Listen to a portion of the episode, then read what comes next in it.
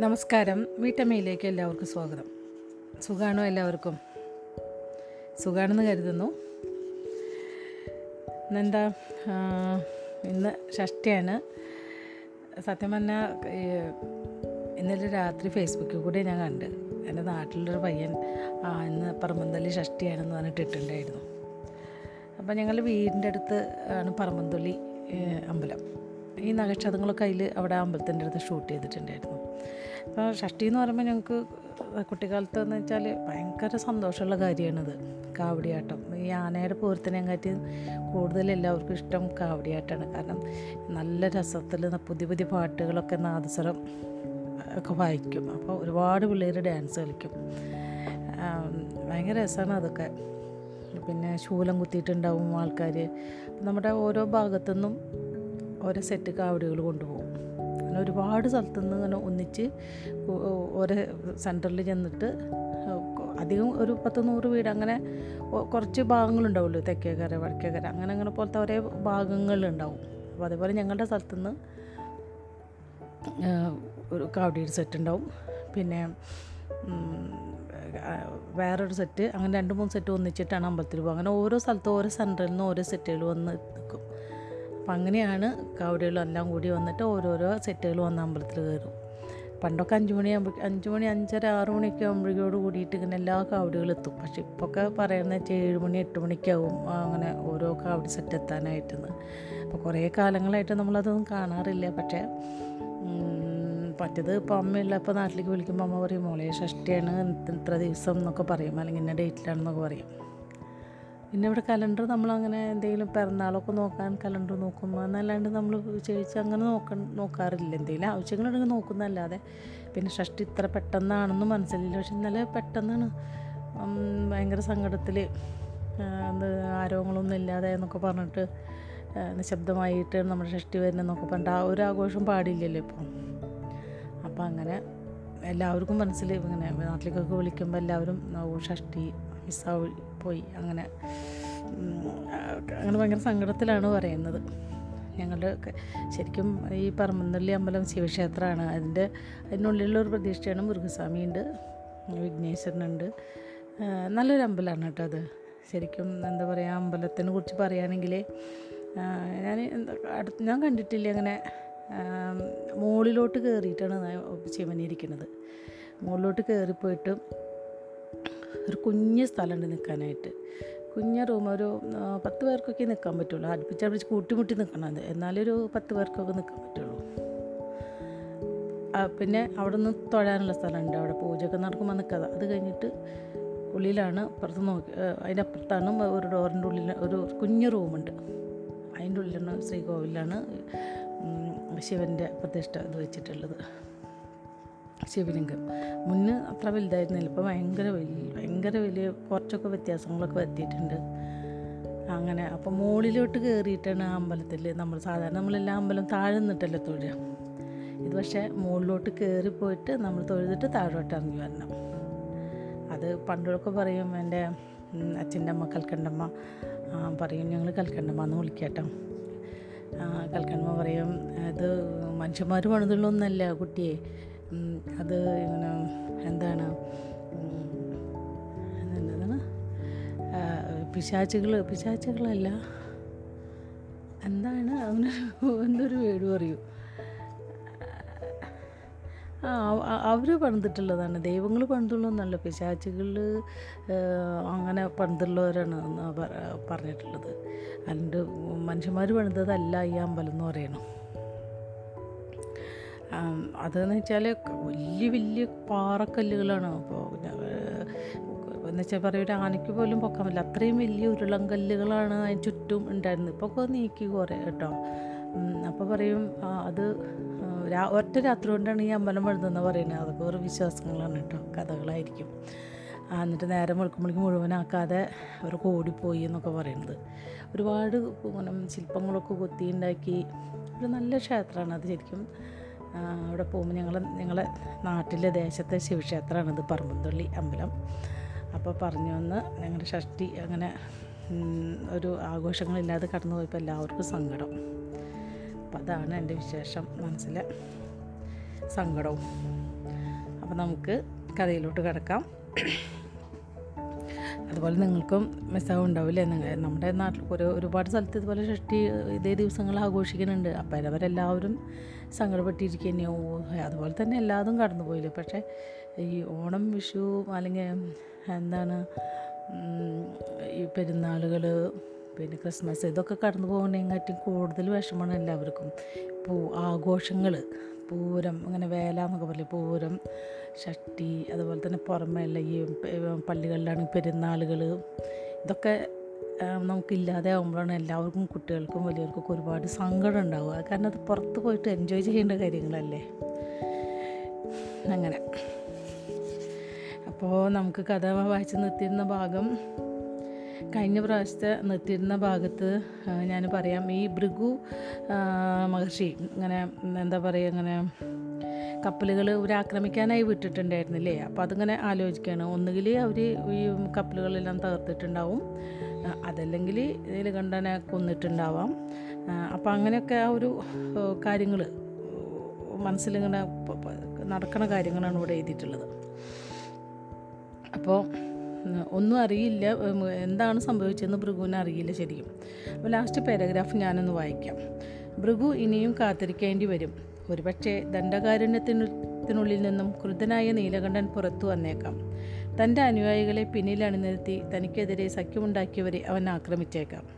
അത് സംഭവിച്ചില്ലെങ്കിൽ നീലകണ്ഠൻ എന്ന ഭീഷണി അവസാനിച്ചതായി മഹർഷി അനുമാനിക്കും. പുറത്തു നിൽക്കുന്ന കാവൽക്കാരനെ ഭൃഗു മണിയടിച്ചു വിളിച്ചു വരുത്തി. ഗോദാവരി മുഖത്തുള്ള കപ്പലിൽ കപ്പലിനോട് മടങ്ങി വരാനുള്ള സന്ദേശം അയക്കുവാൻ മഹർഷി നിശ്ചയിച്ചു. ആവശ്യമെങ്കിൽ മെലൂഹയോടും അയോധ്യയോടും സൈന്യത്തെ യുദ്ധസജ്ജമാക്കി നിർത്തുവാനുള്ള ഉത്തരവും നൽകേണ്ടി വരും. ഇതാണ് നമ്മൾ ലാസ്റ്റ് വായിച്ചു നിർത്തിയത് ഇനി ആറാമത്തെ അധ്യായമാണ് അഹങ്കാരത്തെ കീഴടക്കുന്ന നഗരം. അപ്പോൾ നമുക്ക് വായിച്ചു തുടങ്ങാം. പൗർണമി രാവായിരുന്നു അത്. നങ്കൂരമട്ട കപ്പലിന്റെ കൈവരിയിൽ പിടിച്ചു നിന്നുകൊണ്ട് ശിവൻ ചമ്പൽ തീരത്തെ ഇരുണ്ടു കിടക്കുന്ന വിശാലമായ വനത്തിലേക്ക് നോക്കി. ശുദ്ധമായ കരിമ്പാറ കൊണ്ട് നിർമ്മിച്ച വലിയൊരു കുന്ന് അല്പമകലി ഉയർന്നു നിൽക്കുന്നതായി ശിവന് തോന്നി. അന്ന് വൈകുന്നേരം മുഴുവനും ശിവൻ ആ കുന്നിനെ തന്നെ നിരീക്ഷിച്ചു കൊണ്ടിരുന്നു. ആ കുന്നിന്റെ പ്രകൃതിക്ക് യോജിക്കാത്ത വിധം വളരെ മിനുസമുള്ളതായിരുന്നു അത്. അതിലുമേറെ അസ്വാഭാവികമായിരുന്നു ആ കുന്നിന്റെ ഏറ്റവും മുകൾ ഭാഗം. കോപ്പ കമഴ്ത്തി വെച്ചതുപോലുള്ള ഒരു കുംഭഗോപുരത്തിന്റെ ആകൃതിയിലുള്ളതായിരുന്നു അത്. ആ കുന്നിന്റെ മറ്റു ഭാഗങ്ങളിൽ നിന്ന് വ്യത്യസ്തമായി കുറച്ചുകൂടി കറുത്ത നിറമുണ്ടായിരുന്ന മുകൾ ഭാഗം നിശ്ചയമായും ആ കുന്നിന്റെ ഭാഗമല്ലായിരുന്നു. അത് മനുഷ്യനിർമ്മിതമാണച്ച കാർത്തികയൻ പറഞ്ഞു. ശിവനും ഗണേശനും ബൃഹസ്പതിയും അല്പം താഴ്ന്ന ഭാഗത്ത് കുനിഞ്ഞു നിന്നുകൊണ്ട് നദീതീരത്തേക്ക് നോക്കിക്കൊണ്ടിരുന്ന കാർത്തികേയന് നേരെ തിരിഞ്ഞു. കാർത്തികേയൻ നിന്നിരുന്ന നിലയിലേക്ക് ശിവൻ താഴ്ന്നു ചെന്നു. പനമരത്തിനടുത്തുള്ള വെളിമ്പ്രദേശം അവൻ നിരീക്ഷിച്ചു. വായുപുത്രന്മാരുടെ പൗരാണിക രൂപമായ പ്രവാസിയുടെ അതേ ആകൃതി അവനവിടെ വ്യക്തമായി കാണാൻ കഴിഞ്ഞു. ബൃഹസ്പതി സംസാരിച്ചു മരങ്ങൾ നിറഞ്ഞ ഈ ചെരുവിലൂടെയായിരിക്കാം. കല്ലുകൊണ്ടുള്ള ആ കുംഭഗോപുരം കുന്നിന് മുകളിലേക്ക് വലിച്ചു കയറ്റിയിട്ടുണ്ടാവുക. അതിന്റെ ശേഷിപ്പായിരിക്കാം ഇത്. വാസുദേവന്മാരുടെ കൃത്യതയാർന്ന സാങ്കേതിക വൈദഗ്ധ്യത്തെക്കുറിച്ച് ആലോചിച്ച് ശിവൻ പുഞ്ചിരി തൂകി. നിഗൂഢരായ ആ ഉപദേശികളെക്കുറിച്ച് ശിവനെ നിരവധി വർഷങ്ങളായി അറിയാമായിരുന്നു. അവസാനം നേതാവിനെ വിട്ടു നേരിട്ടു കാണുവാൻ പ്രതീക്ഷാപൂർവം കാത്തിരിക്കുകയായിരുന്നു ശിവൻ. മങ്ങിയ പ്രകാശമുള്ള സരസ്വതി സരസ്വതിയുടെ ജലപ്പരപ്പിൽ പ്രതിബിംബിച്ച പൗർണമി ചന്ദ്രനെ ദക്ഷൻ നോക്കി. തന്റെ പള്ളിയാറിയുടെ വിശാലമായ ജാലകര ജാലകത്തിനരികിൽ നിൽക്കുകയായിരുന്നു അയാൾ. ആളുകളെ കാണുന്നത് കഴിവതും ഒഴിവാക്കിക്കൊണ്ട് മാസങ്ങളായി അയാൾ സ്വയം സൃഷ്ടിച്ചെടുത്ത ഒറ്റപ്പെടലിന്റെ ആധിക്യം വർദ്ധിച്ചുകൊണ്ടിരുന്നു. പ്രത്യേകിച്ച് ഭൃഗുമഹർഷിയെ കാണുവാൻ അദ്ദേഹത്തിന് വലിയ ഭയമായിരുന്നു. തന്റെ ഓമനപുത്രിയെ സംരക്ഷിക്കുന്നതിനായി പഞ്ചവടിക്കു നേരെയുള്ള ആക്രമണത്തെ നിഷ്ഫലമാക്കിയത് താൻ തന്നെയാണെന്ന് തന്റെ മുഖത്തു നിന്ന് മഹർഷി വായിച്ചെടുക്കുമെന്ന് ദക്ഷിണ നല്ല ബോധ്യമുണ്ടായിരുന്നു. എന്നാൽ ഈ ഒറ്റപ്പെടലിന്റെ കാലഘട്ടം ദക്ഷിന്റെയും വീരിണിയുടെയും ബന്ധങ്ങളിൽ അത്ഭുതങ്ങൾ സൃഷ്ടിച്ചു. വിവാഹശേഷമുള്ള ആദ്യ വർഷങ്ങളിലേതുപോലെ അവർ പരസ്പരം സംസാരിക്കുവാനും മനോഗതം വെളിപ്പെടുത്തുവാനും തുടങ്ങി. മെലൂഹയിലും ഭരണാധികാരിയാകുവാനുള്ള മോഹം ദക്ഷന്റെ മനസ്സിൽ നാമ്പെടുക്കുന്നതിന് മുമ്പുള്ള അവസ്ഥ. വീരണി ഭർത്താവിന്റെ അടുത്തേക്ക് നടന്നു ചെന്ന് അദ്ദേഹത്തിന്റെ ചുമലിൽ കൈവച്ചു. അങ്ങ് എന്താണ് ആലോചിക്കുന്നത്? ദക്ഷൻ ഭാര്യയിൽ നിന്ന് അകന്നു മാറി വീരന് നെറ്റിച്ചൊളിച്ചു അപ്പോഴാണ് അവളുടെ ശ്രദ്ധ ദക്ഷന്റെ കൈകളിൽ ചെന്ന് പതിഞ്ഞത്. തന്റെ ഗോത്രത്തെ സൂചിപ്പിക്കുന്ന മന്ദത്തകിടായിരുന്നു ദക്ഷന്റെ കയ്യിലുണ്ടായിരുന്നത്. പുരുഷന്മാരും സ്ത്രീകളും സ്വന്തം തീരുമാനപ്രകാരം സ്വീകരിച്ചിരുന്ന ജാതി വ്യവസ്ഥയുടെ ഭാഗമായിരുന്നു ആ ഗോത്രങ്ങൾ. താഴ്ന്ന വിഭാഗത്തിൽപ്പെട്ടതായിരുന്നു ദക്ഷന്റെ ഗോത്രം. കോലാട് സൂചക ചിഹ്നമായിരുന്നു ജാതി. കോലാട് ഗോത്രയടയാളമായി സ്വീകരിക്കുന്നവർ പൂർണ ക്ഷത്രിയരല്ലെന്നായിരുന്നു പല ക്ഷത്രിയന്മാരും കണക്കാക്കിയിരുന്നത്. മകനോടുള്ള തന്റെ പുച്ഛം പ്രകടിപ്പിക്കുന്നതിനായി ദക്ഷന്റെ പിതാവ് ബ്രഹ്മനായക രാജാവ് തന്നെയാണ് മകന്റെ ഗോത്രം തിരഞ്ഞെടുത്തത്. എന്താ പ്രശ്നം ദക്ഷൻ? അവൾ എന്തിനാണ് ഞാനൊരു ക്രൂരനാണെന്ന് കരുതുന്നത്? അവളുടെ നന്മയ്ക്ക് വേണ്ടിയാണ് മകനെ അവളിൽ നിന്നും മാറ്റിയത്. നമ്മൾ ഗണേശനെ ഉപേക്ഷിച്ചില്ല. പഞ്ചവടിയിൽ അവനെ നല്ല രീതിയിലുള്ള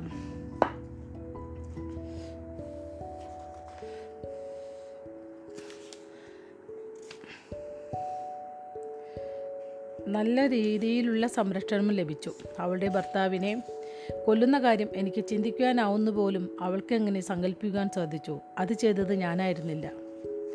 വീരനൊന്നും വേണ്ടിയില്ല സത്യത്തിന്റെ പേരിൽ ഭർ സത്യത്തിന്റെ പേരിൽ ഭർത്താവുമായി ഏറ്റുമുട്ടാനുള്ള സമയം ഇതല്ല. സതിയുടെ ആദ്യ ഭർത്താവായിരുന്ന ചന്ദ്രൻ ധ്വജനെ വേണമെങ്കിൽ അദ്ദേഹത്തിനെ രക്ഷിക്കാമായിരുന്നു. ആരെയെങ്കിലും കൂലി കൊടുത്തായിരിക്കില്ല ദുറ്റൻ അത് ചെയ്തിട്ടുണ്ടാവുക. അറിഞ്ഞുകൊണ്ട് കണ്ണടച്ചതായിരിക്കാം. എന്തായാലും ബലഹീനരായ ആളുകൾ സ്വന്തം അവസ്ഥയ്ക്ക് കാരണം തങ്ങൾ തന്നെയാണെന്ന് ഒരിക്കലും അംഗീകരിക്കുകയില്ല. ഒന്നുകിൽ സാഹചര്യത്തെ അല്ലെങ്കിൽ മറ്റുള്ളവരെ ആയിരിക്കും അവർ എപ്പോഴും കുറ്റപ്പെടുത്തുക. ഞാൻ ഒരിക്കൽ കൂടി പറയുകയാണ് ദക്ഷൻ നമുക്കെല്ലാം മറക്കാം. വീരുണി പറഞ്ഞു അങ്ങ് ആഗ്രഹിച്ചതെല്ലാം നേടി. ഭാരതത്തിന്റെ ചക്രവർത്തിയാണ് അങ്ങ്. ഇനി നമുക്ക് പഞ്ചവടിയിൽ ജീവിക്കാൻ കഴിയില്ല. വളരെ മുമ്പ് തന്നെ നമുക്കതിനുള്ള അവസരം നഷ്ടപ്പെട്ടു കഴിഞ്ഞു. കാളിയും ഗണേശനും നമ്മളെ അവജ്ഞയോടെയാണ് കാണുന്നത്. നമുക്ക് സന്യാസം സ്വീകരിച്ച് ഹിമാലയത്തിൽ ചെന്ന് ശിഷ്ടജീവിതം ധ്യാനപൂർവം ശാന്തിയോടെ കഴിച്ചുകൂട്ടാം. ഈശ്വരനാമം ജപിച്ചുകൊണ്ട് നമുക്ക് മരണം വരിക്കാം. ഞാൻ ഭയന്നോടുകയില്ല. ദക്ഷ എനിക്കിപ്പോൾ എല്ലാം വ്യക്തമായി. സ്വദീപിനെ കീഴടക്കുവാൻ എനിക്ക് നീലകണ്ഠന്റെ ആവശ്യമുണ്ടായിരുന്നു. അവനിപ്പോൾ ആ ആവശ്യം നിറവേറ്റി കഴിഞ്ഞു അവൻ പോയി കഴിഞ്ഞാൽ സതി മടങ്ങിയെത്തും. അതോടെ നമ്മൾ വീണ്ടും സന്തുഷ്ടരായി തീരും ഭയന്നുപോയി വീരണി ഭർത്താവിനെ തുറച്ചു നോക്കി. ശ്രീരാമദേവന്റെ പേരിൽ പറയൂ. താങ്കൾ എന്താണ് ആലോചിക്കുന്നത്? ഇപ്പോൾ എനിക്കെല്ലാം ശരിയാക്കാൻ കഴിയും. എന്നെ വിശ്വസിക്കൂ. ഇതെല്ലാം വിട്ടുപോകുന്നതാണ് നമുക്ക് ഏറ്റവും നല്ലത്. താങ്കൾ ഒരിക്കലും ചക്രവർത്തിയായി തീരുവാൻ ശ്രമിക്കരുതായിരുന്നു. താങ്കൾക്കിപ്പോഴും സന്തോഷത്തോടെ കഴിയാനുള്ള ഒരിക്കലും ചക്രവർത്തിയായി തീരുവാൻ ശ്രമിക്കരുതായിരുന്നു എന്നോ? എന്തൊരു അസംബന്ധം. ഞാനാണ് ചക്രവർത്തി. മെലൂഹയുടെ മാത്രമല്ല ഭാരതത്തിന്റെ ചക്രവർത്തി. നീലകണ്ഠമുള്ള ഒരു കാട്ടാളനെ എന്നെ നീലകണ്ഠമുള്ള ഒരു കാട്ടാളനെ എന്നെ തോൽപ്പിക്കാൻ കഴിയുമെന്നാണോ ഭവതി കരുതുന്നത്? ചില്ലത്തിൽ കഞ്ചാവ് നിറച്ചു വലിക്കുന്ന ലക്ഷണം കെട്ട നന്ദി കെട്ട ഒരുത്തന് എന്റെ കുടുംബത്തെ എന്നിൽ നിന്ന് അകറ്റുവാൻ കഴിയുമെന്നോ? നിരാശ മൂലം വീരനെ കൈക്കൊണ്ട് തലയിൽ അമർത്തിപ്പിടിച്ചു ഞാനവനെ ഞാനാണ് അവനെ ഇന്നത്തെ അവ അവനാക്കിയത് ദക്ഷൻ പറഞ്ഞു. ഞാൻ തന്നെ അവനെ അവസാനിപ്പിക്കും. ഇനി വേറൊരു ഭാഗമാണ് ഇതിൽ സ്വാമി പരശുരാമൻ അത്ഭുതം കൂറി. നോക്കൂ വെളിമ്പ്രദേശത്തിനപ്പുറമുള്ള വനത്തിനു നേർക്ക് ശിവൻ നോക്കി.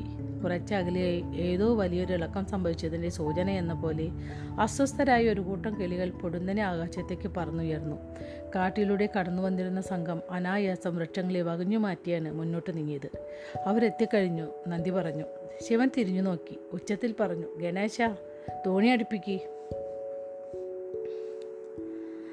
ഭൂരിഭാഗം ഭടന്മാരെയും കപ്പലിൽ വിട്ട് ശിവനും ഇരുന്നൂറോളം വരുന്ന അനുചരന്മാരും ആ വെളിമ്പ്രദേശത്തെത്തിയപ്പോൾ വലിയ ആനകളുടെ ഒരു കൂട്ടം കാടിനുള്ളിലൂടെ ഇരച്ചു വന്നു. സ്വർണത്തിൽ പണി ചെയ്ത അതിമനോഹരമായി നെറ്റിപ്പട്ടമ അണിഞ്ഞിരുന്നു. ആനയെ നിയന്ത്രിച്ചിരുന്ന ചട്ടക്കാരാകട്ടെ ആനകളുടെ കഴുത്തിൽ കെട്ടിയ വടത്തിൽ കാലിട്ട് സുരക്ഷിതരായി അവയുടെ തലയിൽ തൊട്ടുപിറകിലായിരുന്നു. ആനകൾ വകഞ്ഞു മാറ്റിയിരുന്ന മരക്കൊമ്പുകളും ചില്ലുകളും ശരീരത്തിൽ വന്നടിച്ച് പരിക്കു പറ്റാതിരിക്കുവാനായി ആ ആനക്കാർ അടി മുതൽ മുടി വരെ മൂടുന്ന ചൂരൽ കൊണ്ടു നെയ്തുണ്ടാക്കിയ ഒരു ആവരണം ധരിച്ചിരുന്നു. ആനപ്പുറത്ത് അവയുടെ ഇരുവശത്തുമായി നീളത്തിലുള്ള അമ്പാരികൾ ഉണ്ടായിരുന്നു. എല്ലാ വശവും മൂടിയിരുന്നതിനാൽ ആ അമ്പാരികൾക്കുള്ളിൽ ഇരിക്കുന്നവർ സുരക്ഷിത സുരക്ഷിതരായിരുന്നു. അഴികളിട്ടിട്ടാണ് അവ മറച്ചിരുന്നത് അതുകൊണ്ട് വായു ലഭിക്കുവാൻ യാതൊരു ബുദ്ധിമുട്ടുമില്ലായിരുന്നു. അമ്പാരികളുടെ പാർശ്വങ്ങളിലുള്ള വാതിലുകളിലൂടെ അതിനകത്തേക്ക് പ്രവേശിക്കുവാനും പുറത്തിറങ്ങുവാനുള്ള സൗകര്യമുണ്ടായിരുന്നു. ആ വരിയിലെ ആദ്യത്തെ ആനയുടെ മേലായിരുന്നു ശിവന്റെ കണ്ണ്. ആന നിന്നയുടൻ അമ്പാരിയുടെ പാർശ്വവാതിൽ തുറക്കപ്പെട്ടു. അതിലൂടെ വടം കൊണ്ടുള്ള ഒരു ഗോവണി താഴേക്ക് തൂങ്ങിക്കിടന്നു. കാവ്യമുണ്ടും അംഗവസ്ത്രവും ധരിച്ച നീണ്ടു മെലിഞ്ഞ ഒരു ബ്രാഹ്മണ പണ്ഡിതൻ അതിലൂടെ താഴേക്ക് ഇറങ്ങി വന്നു. ഗോവണിയിൽ നിന്ന് ഭൂമിയിലെ ഭൂമിയിലേക്കിറങ്ങിയ പണ്ഡിതൻ തന്റെ പാദങ്ങൾ മണ്ണിൽ തൊട്ടയുടൻ തിരിഞ്ഞു നിന്ന് ശിവനെ നോക്കി ആദരവോടെ നമസ്തേ എന്ന് അഭിവാദ്യം ചെയ്തു. വെളുത്തു നീണ്ട തടിയും വെള്ളി നിറത്തിലുള്ള ചർമ്മവുമായിരുന്നു അദ്ദേഹത്തിന്. അദ്ദേഹത്തിന്റെ ശോഷിച്ച മുഖവും ശാന്തി കളിയാടുന്ന കണ്ണുകളും സൗമ്യമായ പുഞ്ചിരിയും യഥാർത്ഥ വിവേകത്തിന്റെ ആഴമേറിയ ധാരണകളാണ് പ്രകടമാക്കിയത്. സച്ചിത്താൻ സച്ചിത് അതിന് പേരൊന്ന് വായിക്കട്ടെ കേട്ടോ ഒരു പേരാണ്. സച്ചിദാനന്ദമെന്ന സച്ചി ദൈവമേ തെറ്റിപ്പോണല്ലോ സച്ചിദാനന്ദ. പക്ഷെ അതിന് വേറെന്തൊരു ഇടയിൽ വാക്കുണ്ട് കേട്ടോ. അത് ഈ സച്ചിദാനന്ദാണോ ആയിരിക്കും ഇത് ശരിക്കും പേര്. പക്ഷെ ഇതിൽ ഒരു വളച്ചൊടിച്ചിട്ടൊക്കെയാണ് എഴുതിയത്. സച്ചിദാനന്ദ.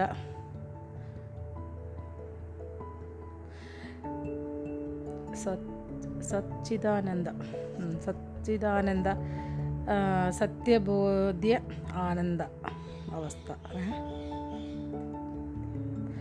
എന്തോ ഇങ്ങനെ എഴുതിയിട്ടുണ്ട് കേട്ടോ. എനിക്ക് മനസ്സിലായില്ല. സച്ചിനാനന്ദ പിന്നെ സത്യബോധ്യ ആനന്ദ അവസ്ഥ അങ്ങനെയാണ് അവിടെ എഴുതിയിട്ടുള്ളത്. എന്താണെന്ന് എനിക്ക് അറിഞ്ഞൂടാ. സമസ്തേ പണ്ഡിറ്റ്ജി ശിവൻ പറഞ്ഞു വാസുദേവ മുഖ്യനെ നേരിൽ കാണാൻ കഴിഞ്ഞത് വലിയൊരു ബഹുമതിയാണ്. നമസ്തേ മഹാനായ മഹാദേവ ഗോപാൽജി ഭവ്യതയോടെ പറഞ്ഞു ബഹുമതി ലഭിക്കുന്നത് എനിക്കാണ് എന്ന കാര്യം വിശ്വസിച്ചാലും ഈ നിമിഷത്തിനു വേണ്ടിയാണ് ഞാൻ കാത്തിരുന്നത്. ശിവൻ മുന്നോട്ട് ചെന്ന് ഗോപാലിനെ ആലിംഗനം ചെയ്തു.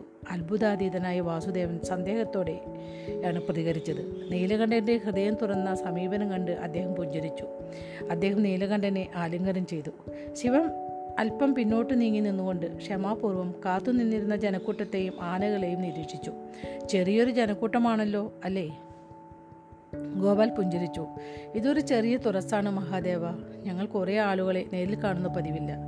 ശരി താങ്കൾ കൊണ്ടുവന്നിട്ടുള്ള ആനകളെ പുറത്തു കയറി നമുക്ക് ഉജ്ജയിനിയിലേക്ക് പോകാം. തീർച്ചയായും എന്ന് പറഞ്ഞ് ഗോപാൽ തന്റെ അനുചര വൃന്ദത്തിന് നേർക്ക് ആംഗ്യം കാട്ടി. അത്ഭുതപ്പെടുത്തുന്ന വിധം വിശാലമായിരുന്നു ആ അമ്പാരികൾ. എട്ടു പേർക്ക് സൗകര്യമായി ഇരിക്കുവാനുള്ള ഇടമുണ്ടായിരുന്നു അതിൽ.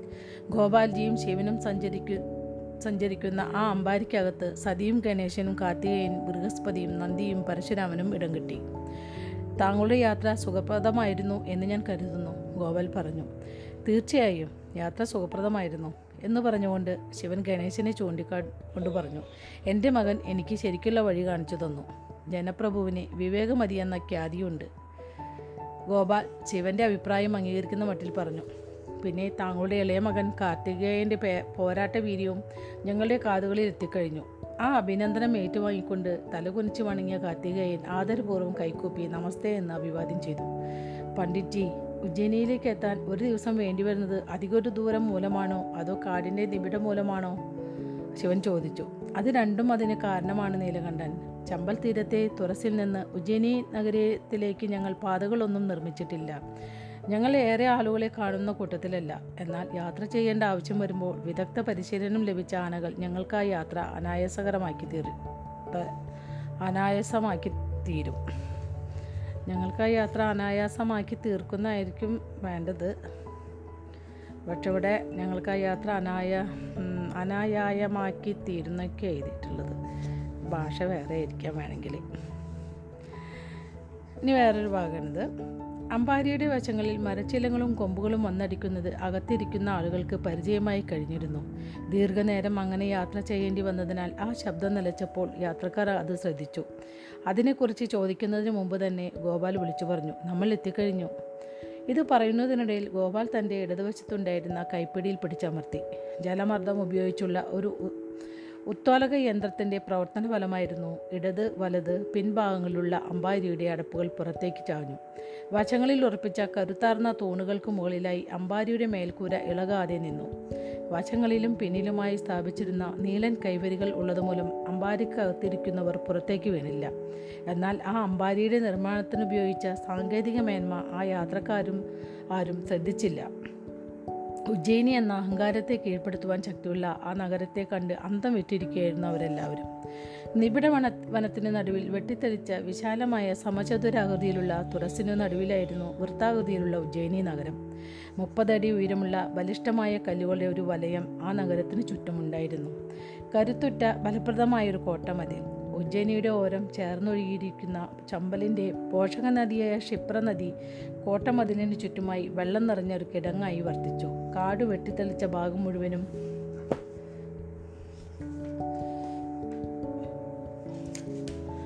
അങ്ങി കാട് വെട്ടിത്തെളിച്ച ഭാഗം മുഴുവനും കിടങ്ങായി. അതിനാൽ സമചതുരാകൃതിയിലുള്ള ജലനിബിഡമായ ഒരു കിടങ്ങിനകത്തായിരുന്നു വൃത്താകൃതിയിലുള്ള നഗരം. ആ കിടങ്ങ് നിറയെ മുതലകളായിരുന്നു. എങ്കിലും ആനകൾ അതിനടുത്തേക്ക് നേരെ നടന്നത് എല്ലാവരെയും അത്ഭുതപ്പെടുത്തി. ആ കിടങ്ങിന് മുകളിൽ പാലമുണ്ടായിരുന്നില്ല. കിടങ്ങിന് മുകളിൽ വലിച്ചു മാറ്റാവുന്ന ചങ്ങലപ്പാലകൾ പാലങ്ങളുള്ള നിരവധി കോട്ടകൾ ശിവൻ ഭാരതത്തിൽ അങ്ങോളം ഇങ്ങോളം കണ്ടിരുന്നു. നഗരത്തെ ആക്രമിക്കാൻ ഒരുമിടുന്ന ശത്രുവിനെതിരെയുള്ള ഫലപ്രദമായ പ്രതിരോധ സംവിധാനമായിരുന്നു ഈ കിടങ്ങുകൾ. വലിച്ചു മാറ്റാവുന്ന പാലം പ്രത്യക്ഷപ്പെടുന്നതുവരെ ആനകൾ അവിടെ കാത്തു നിൽക്കുമെന്നാണ് ശിവൻ വിചാരിച്ചത്. എന്നാൽ ആനകൾ അവിടെ നിന്നില്ല. എന്നു മാത്രമല്ല വലിച്ചു മാറ്റാവുന്ന പാലങ്ങളുടെ യാതൊരു സൂചനയും അവിടെ കണ്ടില്ല. കിടങ്ങിന് ചുറ്റുമുണ്ടായിരുന്ന ഉയർത്തി കെട്ടിയ തെണ്ടിനു മുകളിലായി ഇരുപത് ഭടന്മാർ നിലയുറപ്പിച്ചിരുന്നു. ആനകൾ അടുത്തത് വന്നപ്പോൾ രണ്ടുപേർ പുറകിലേക്ക് നീങ്ങി നിന്നതുകൊണ്ട് കല്ലുപാകിയ പ്രതലത്തിൽ ബലമായി പിടിച്ചു തള്ളി വലിയ കല്ലിന്റെ ആകൃതിയുള്ള ഒരു സ്തംഭം നേർത്ത ചീറ്റലോടെ ആ തെന്നിനകത്തേക്ക് താണുപോയി. തൽഫലമായി അതിനു മുന്നിലെ തറ ഇരുവശത്തേക്കും തെന്നി മാറി. ഭൂമിക്കടിയിലേക്ക് നയിക്കുന്ന പടികൾ അവിടെ പ്രത്യക്ഷപ്പെട്ടു. നല്ല വെളിച്ചമുള്ള ഒരു തുരങ്കത്തിലേക്കാണ് ആ പടികൾ നീണ്ടുകിടന്നിരുന്നത് ആനകൾ അതിലൂടെ താഴേക്കിറങ്ങി. നീലകണ്ഠനോടുള്ള ആദരവ് പ്രകടിപ്പിച്ചുകൊണ്ട് അവിടെ ഉണ്ടായിരുന്ന കാവൽക്കാർ മുട്ടുകുത്തി നിന്ന് അദ്ദേഹത്തെ വണങ്ങി. കാർത്തികേയൻ ഗണേശനെ നോക്കി പുഞ്ചിരിച്ചു. ജ്യേഷ്ഠ എന്തൊരു ഉഗ്രൻ സൂത്രം. അതെ കിടങ്ങിന് മീതൊരു പാലം നിർമ്മിക്കുന്നതിന് പകരം അവർ ഭൂമിക്കടിയിലൂടെ ഒരു തുരങ്കം നിർമ്മിച്ചിരിക്കുന്നു. തുരങ്കത്തിന്റെ വാതിലിലാകട്ടെ കല്ലുപാകിയ തറയ്ക്കുള്ളിൽ ലയിച്ചുപോയ മട്ടിൽ സമർത്ഥമായി മറച്ചു പിടിക്കപ്പെട്ടിരിക്കുന്നു. കിടങ്ങിന് ചുറ്റുമുള്ള തറ മുഴുവനും കല്ലുപാകിയിരിക്കുകയാണ്. ഇതുമൂലം ഈ തുരങ്ക കവാടത്തിനകത്തെ അടുത്തേക്ക് മൃഗങ്ങൾ കടന്നു വരികയില്ല തുരങ്കത്തിലേക്കുള്ള കവാടത്തെക്കുറിച്ച് വ്യക്തമായ അറിവില്ലാതെ ശത്രുവിനാ കിടങ്ങു മറികടക്കുവാൻ ശത്രുവിനാ കിടങ്ങ് മറികടന്ന് നഗരത്തിലെത്താൻ സാധിക്കില്ല. നന്ദി ഗോപാലിനെ നോക്കി. താ താങ്കളുടെ ഗോത്രക്കാർ അതിനിപുണരന്മാരാണ് പണ്ഡിറ്റ്ജി. ഗോപാൽ ഭവ്യതയോടെ പുഞ്ചിരിച്ചു. ആനകൾ നഗരകവാടത്തിനടുത്തെത്തിയപ്പോൾ വലിയ മതിലുകളുടെ ഓരം പറ്റി നിൽക്കുന്ന ക്ഷേത്രഗണിത രൂപങ്ങൾ ആ യാത്രക്കാർ കണ്ടു. ഒരു വൃത്തത്തിനുള്ളിൽ മറ്റൊരു വൃത്തമെന്ന രീതിയിൽ വൃത്തങ്ങളുടെ ഒരു പരമ്പര. ഏറ്റവും പുറമേയുള്ള വൃത്തത്തിന്റെ ഓരം ചേർന്ന് ആ വൃത്ത വൃത്തങ്ങളെ ഉൾക്കൊള്ളുന്ന സമചതുരം. മുകളിൽ നിന്ന് ഉജ്ജനിയെ വീക്ഷിക്കുമ്പോഴുള്ള ദൃശ്യത്തെ സൂചിപ്പിക്കുന്നതാണ് ആ രൂപമെന്ന് തോന്നി. വൃത്താകൃതിയിലുള്ള കോട്ടമതിൽ ആകസ്മികമായി സംഭവിച്ചതല്ല. വാസുദേവന്മാർ വിഭാവനം ചെയ്ത ക്ഷേത്രഗണിത രൂപകൽപ്പന തന്നെയായിരുന്നു അത്. ഞങ്ങൾ ഈ നഗരം ഒരു മണ്ഡലത്തിന്റെ ആകൃതിയാണ് നിർമ്മിച്ചിട്ടുള്ളത് ഗോപാൽ പറഞ്ഞു. പണ്ഡിറ്റ്ജി എന്താണ് ഈ മണ്ഡലം? ശിവൻ ചോദിച്ചു. ആധ്യാത്മികതയോടുള്ള സമീപനത്തിന്റെ പ്രതീകാത്മകമായ രൂപമാണിത്. അതെങ്ങനെ? കിടങ്ങിന്റെ സമചതുരാകൃതിയിലുള്ള അതിർത്തി പൃഥ്വിയെ അതായത് നമ്മൾ ജീവിക്കുന്ന ഭൂമിയെ സൂചിപ്പിക്കുന്നു. ഭൂമിക്ക് നാല് ദിശകളുള്ളതുപോലെ ഈ സമചതുരത്തിനും നാല് അതിർത്തികൾ. ഈ സമചതുരത്തിനുള്ളിലുള്ള ഇടം പ്രകൃതി. അതായത് ഞങ്ങൾ ജീവിക്കുന്ന സംസരിക്ക സംസ്കരിക്കപ്പെടാത്ത കൊടുങ്കാട് അതിനകത്തുള്ള വൃത്തം ബോധമണ്ഡലമായ പരമാവ പരമാത്മാവിലേക്കുള്ള പാതയെ പ്രതിനിധീകരിക്കുന്നു. എന്തുകൊണ്ടാണിത് വൃത്താകൃതി? പരമമായ ആത്മാവാണ് ഈശ്വരൻ. അത് അനന്തമാണ്. അനന്തതയെ ക്ഷേത്രഗണിത രീതിയിൽ ആവിഷ്കരിക്കണമെങ്കിൽ ഒരു വൃത്തം മുഖേനയല്ലാതെ മറ്റൊരു രീതിയിൽ പ്രതിനിധീകരിക്കാനാവില്ല. അതിന് ആദിയില്ല അന്തമില്ല. മറ്റൊരു വശം അതിനോട് ചേർക്കാനുമാവില്ല. അതിൽ നിന്നൊരു വശം എടുത്തു മാറ്റാനുമാവില്ല പരിപൂർണം അനന്തം. ശിവൻ പുഞ്ചിരിച്ചു. ഒരു വൃത്തത്തെ മറ്റൊരു വൃത്തം വലയം ചെയ്തുകൊണ്ടുള്ള ആ വൃത്തപരമ്പരയ്ക്കുള്ളിൽ വൃത്താകൃതിയിലുള്ള അഞ്ച് മൂന്ന് വരി പാതകൾ ഏറ്റവും പുറമേയുള്ള പാത കോട്ടമതിലിനോട് ചേർന്ന് പോകുന്നു. തുടർന്ന് നാല് പാതകളും വ്യാസം കുറഞ്ഞു കുറഞ്ഞു വരുന്ന രീതിയിൽ സ്ഥിതി ചെയ്യുന്നു. ഏറ്റവും ചെറിയ പാത നഗരത്തിനു മധ്യത്തിലെ വിഷ്ണു ക്ഷേത്രത്തെ വലയം ചെയ്യുന്നു. ഏറ്റവും പുറത്തെ പാതയിൽ നിന്നും ഏറ്റവും ഉള്ളിലുള്ള പാത വൃത്തപാതയിലേക്ക് ഒത്ത നടുവിലൂടെ കല്ലുപാകിയ ഇരുപതോളം പാതകൾ നീണ്ടുകിടക്കുന്നു. ഇതാണ് ഉജ്ജയിനിയുടെ വിഹക വീക്ഷണം. ഈ പാതകൾ ഉജ്ജയിനിയെ അഞ്ചായി വിഭജിച്ചു. നാലാമത്തെ വൃത്തപാതയ്ക്കും അഞ്ചാമത്തെ വൃത്തപാതയ്ക്കുമിടയിലുള്ള സ്ഥലത്ത് പശു കുതിര മുതലായ വളർത്തുമൃഗങ്ങളെ പാർപ്പിക്കുന്നതിനായി മരം കൊണ്ടുള്ള തൊഴുത്തുകളും ലായങ്ങളും നിർമ്മിച്ചിട്ടുണ്ട്. പരിശീലനം ലഭിച്ച ആയിരക്കണക്കിന് ആനകളെ ആനകളെയും അവിടെ പാർപ്പിച്ചിട്ടുണ്ട്. അവയാണ് ആ പ്രദേശത്തിന്റെ അന്തസ് ഉയർത്തിപ്പിടിക്കുന്നത്.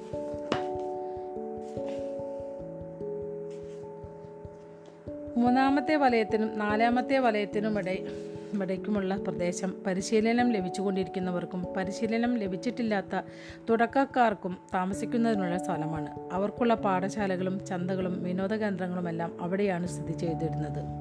രണ്ടാമത്തെയും മൂന്നാമത്തെയും വലയത്തിനുള്ളിൽ വാസു ദേവഗോത്രത്തിലെ ക്ഷത്രിയന്മാരും വൈശ്യന്മാരും ശുദ്രന്മാരും താമസിച്ചു പോന്നു. ഒന്നാമത്തെയും ഒന്നാം ഒന്നാമത്തെയും രണ്ടാമത്തെയും വലയത്തിനിടയ്ക്കുള്ള സ്ഥലം വാസുദേവ ഗോത്രത്തെ ഭരിച്ചിരുന്ന ബ്രാഹ്മണന്മാർക്ക് താമസിക്കാനുള്ളതായിരുന്നു. ഒന്നാമത്തെ വലിയ പാതയ്ക്കുള്ളിലെ നഗരഹൃദയത്തിന്റെ ഉജ്ജയിനിയിലെ ഏറ്റവും പാവനമായ സ്ഥലം. അവരുടെ ജീവിതത്തിന്റെ കേന്ദ്രബിന്ദുമായ വിഷ്ണു ക്ഷേത്രം സ്ഥിതി ചെയ്തു. കറുത്ത നിറത്തിലുള്ള ഇഷ്ടികൾ കൊണ്ടാണ് ആ ക്ഷേത്രം നിർമ്മിച്ചിരുന്നത്. ചമ്പലിൽ നിന്ന് നോക്കിയപ്പോൾ ശിവൻ കണ്ട കൊന്നായിരുന്നു ആ ക്ഷേത്രം. കമഴ്ത്തി വെച്ച കോണിന്റെ ആകൃതിയിലുള്ള ആ ക്ഷേത്രത്തിന്റെ അടിവാരം വൃത്താകൃതിയിലായിരുന്നു. ആയിരക്കണക്കിന് വരുന്ന തൂണുകളാണ് ആ ക്ഷേത്രത്തെ താങ്ങി നിർത്തിയിരിക്കുന്നത്. കോണാകൃതിയിലുള്ള ആ ക്ഷേത്രത്തിന്റെ ഉൾവശം പൊള്ളയായിരുന്നു. ഇരുന്നൂറ് വാരയോളം ഉയരമുണ്ടായിരുന്ന ആ ക്ഷേത്രം മുകളിലേക്ക് പോകുന്തോറും വ്യാസം ചുരുങ്ങി വന്നിരുന്ന ചെറിയ വൃത്തങ്ങൾ കൊണ്ട് തീർത്തതായിരുന്നു. മുഗൾ തട്ടിന്റെ കനത്ത ഭാരം പേറുന്നതായിരുന്നു ക്ഷേത്രത്തിന്റെ ഒത്ത നടുവിലായി കരിങ്കു കല്ലുകൊണ്ടുണ്ടാക്കിയ വലിയൊരു തൂണ് സ്ഥാപിച്ചിരുന്നു. കറുത്ത ചുണ്ണാമ്പ് കല്ലുകൊണ്ട് നിർമ്മിച്ച വലിയൊരു കുംഭഗോപുരം ക്ഷേത്രത്തിന്റെ ഏറ്റവും മുകളിലായി സ്ഥാപിച്ചിരുന്നു. ഏകദേശം നാൽപ്പതിനായിരം രാത്രൽ തൂക്കം വരുന്ന ആ കുംഭഗോപുരം ഇരുപത് നാഴിക ദൂരം വരുന്ന ഒരു ചെറിയ ഒരു ചെരിവ് നിർമ്മിച്ച് ഇരുപത് ആനകളുടെ സഹായത്തോടെ മുകളിലേക്ക് വലിച്ചു കയറ്റുകയാണുണ്ടായത് ഈ ചെരിവിന്റെ അവശിഷ്ടങ്ങളാണ് ശിവൻ ചമ്മലിൽ കണ്ടത്. ശിവനും മനുജര സംഘവും അപ്പോഴും ആ നഗരത്തിന്റെ മഹത്വം കാണാനിരിക്കുന്നതേ ഉണ്ടായിരുന്നുള്ളൂ. തുരങ്കത്തിൽ നിന്ന് ആനകൾ കോട്ടമതിലിനോട് ചേർന്നുള്ള പുറത്തെ വൃത്താകൃതിയിലുള്ള പാതയിലേക്ക് പ്രവേശിച്ചപ്പോൾ ഉജ്ജനിയുടെ ഏതു ഭാഗത്തു നിന്ന് നോക്കിയാലും കാണാവുന്ന ദൃശ്യത്തിലേക്ക് എല്ലാവരുടെയും ദൃഷ്ടി പതിഞ്ഞു. നഗരത്തിന്റെ ഏറ്റവും മധ്യഭാഗത്തുള്ള വിഷ്ണു ക്ഷേത്രം. അത്ഭുതപ്പെടുത്തുന്ന കാഴ്ച ആ കാഴ്ചയിൽ നിന്ന് ആർക്കും കണ്ണെടുക്കാനായില്ല. എല്ലാവർക്കും മനസ്സിനുള്ളിൽ അനുഭവപ്പെട്ട ആ അത്ഭുതം ബൃഹസ്പതിയുടെ ഉള്ളിൽ നിന്ന് മാത്രം ശബ്ദരൂപത്തിൽ പുറത്തു വന്നു ഓ അപ്പോൾ നമ്മുടെ ഈ വലയം കൊണ്ടുള്ള ഒരു അവസാനം വലയം വലയം ഒരുപാട് വലയത്തിന്റെ കാര്യം പറഞ്ഞത്. എനിക്ക് കാര്യമായിട്ടൊന്നും മനസ്സിലായിട്ടില്ല കേട്ടോ. കുറേ വലയം വലയം എന്ന് പറഞ്ഞിട്ട് ഇങ്ങനെ കഥ വായിക്കുമ്പോൾ അങ്ങനെ വായിച്ചു പോയെന്നേ ഉള്ളൂ. പക്ഷെ കുറേ വലയത്തിന്റെ കാര്യം പറയുമ്പോൾ ഒരു ഇൻട്രസ്റ്റും ഇല്ല അത് വായിക്കാനായിട്ട്.